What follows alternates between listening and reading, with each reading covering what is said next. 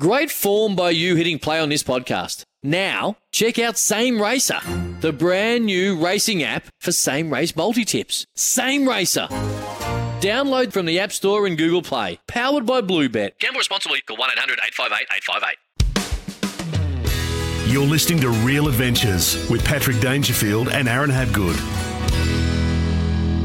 We're on the final leg. It's time for Red's tip. Redmond, what do you have for us for the weekend? Now, knives are a must on a boat. No matter what, you got to have a knife on the boat. Whether the anchor gets stuck, whether you're cutting bait, whatever it is, you need to have knives on a boat. Now, Attacked by pirates. yeah, attacked by pirates. I'd start with the flare first, and Or- then after that, get the knife out. or if Pat anchors on your boat. That's another. but no, keeping a a knife, a bait, a bait knife, everyone has on their boat, and everyone that I know, for some reason, they always "I've got a bait, I've got a good knife in the boat." Yeah, I've got a bait knife. No, but if you've got a good knife, yeah, oh, bait knife, an old knife. Bait knife needs to be sharp because there's you actually cut so much bait on the boat. It actually it, you get not only do you get like for example, if you go out for a gummy fish and you want to cut through ras, if you have a blunt knife, your wrist and everything's pushing that hard on a ras. when it's blunt, it's not going to go through, and that's when it becomes dangerous.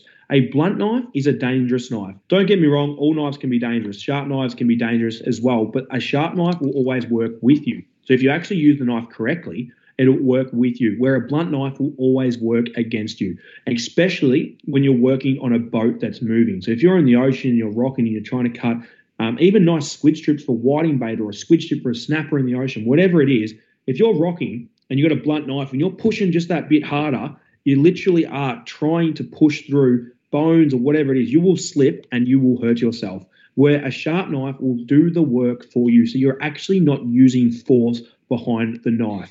So for me and all my friends that are listening that I fish with, please stop buying knives from four years ago and keeping them on your boat and using them as bait knives because they are dangerous. If you come on my boat, my bait knife is always razor sharp. It is as sharp as my knife that's in my kitchen.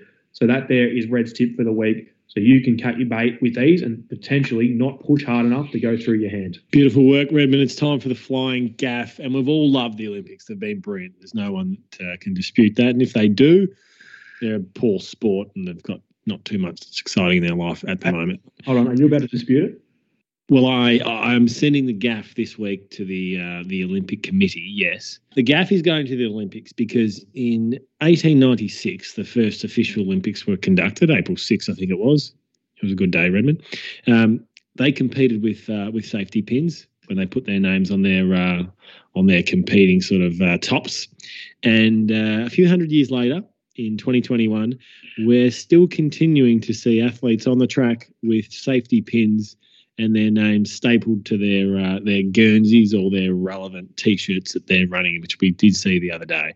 So, in well over 150 years of, well, not quite 150, close to, uh, of Olympics, we're still seeing safety pins. And for mine, it's a little bit archaic, and perhaps it's time to sort of try some sort of holograph that we could put on.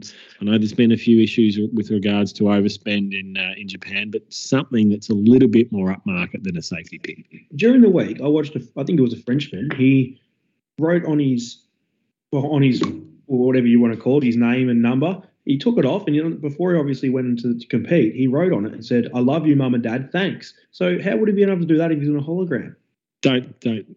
I don't need to go into those sort of details, Aaron. All I'm saying is, let's let's go upmarket. Now let's not go to the other end where we're we're printing 3D bikes and they're breaking in front of us. You know, there is a limit to how far we push technology, which unfortunately our Australian team found out during the week. But let's look to something slightly more upmarket than the safety pins. Anyway, we've sort of we've drifted a bit off today, Aaron. That's all right. You've been listening to Reel Adventures. I'll see you on the water soon. Sometimes needing new tyres can catch us by surprise. That's why Tyre Power gives you the power of zip pay and zip money. You can get what you need now, get back on the road safely, and pay for it later. Terms and conditions apply. So visit tyrepower.com.au or call 13 21 91.